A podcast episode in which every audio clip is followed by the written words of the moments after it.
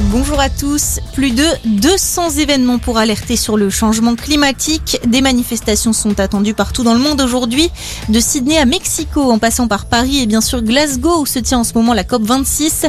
Les organisateurs dénoncent l'inaction des gouvernements. Hier, Greta Thunberg a qualifié le sommet mondial pour le climat d'échec. Des rassemblements aujourd'hui en France également contre le pass sanitaire. Le mouvement continue de s'essouffler même si des dizaines de manifestations à travers le pays sont prévues. La semaine dernière, environ 25 000 personnes ont défilé. Nouveau point présidentiel sur la situation sanitaire. Emmanuel Macron s'adressera aux Français mardi prochain à 20h, annonce hier de l'Elysée alors que la reprise épidémique se confirme en France. Le chef de l'État abordera également la reprise économique ou encore les réformes.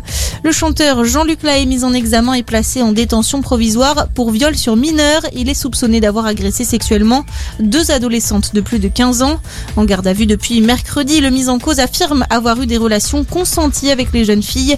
Il avait déjà été condamné en 2015 à un an de prison avec sursis pour corruption de mineurs sur l'une des deux victimes présumées. Ce drame aux États-Unis, au moins 8 personnes sont mortes dans un mouvement de foule hier soir au festival de musique Astroworld à Houston au Texas. Les participants se seraient pressés vers la scène, créant un mouvement de panique. Des dizaines d'autres personnes ont également été blessées. On reste aux États-Unis avec cette victoire en demi-teinte pour le président. Le Congrès américain a adopté hier le vaste plan d'investissement de Joe Biden, 1200 milliards de dollars destinés aux infrastructures comme les routes ou encore le réseau Internet. Les élus ont en revanche rejeté le volet social et écologique. Et puis après nous avoir fait rêver pendant six mois, Thomas Pesquet va prendre le chemin du retour. Le Français et les trois autres astronautes de l'équipage de Crew 2 décolleront demain pour une arrivée prévue autour de lundi midi au large de la Floride.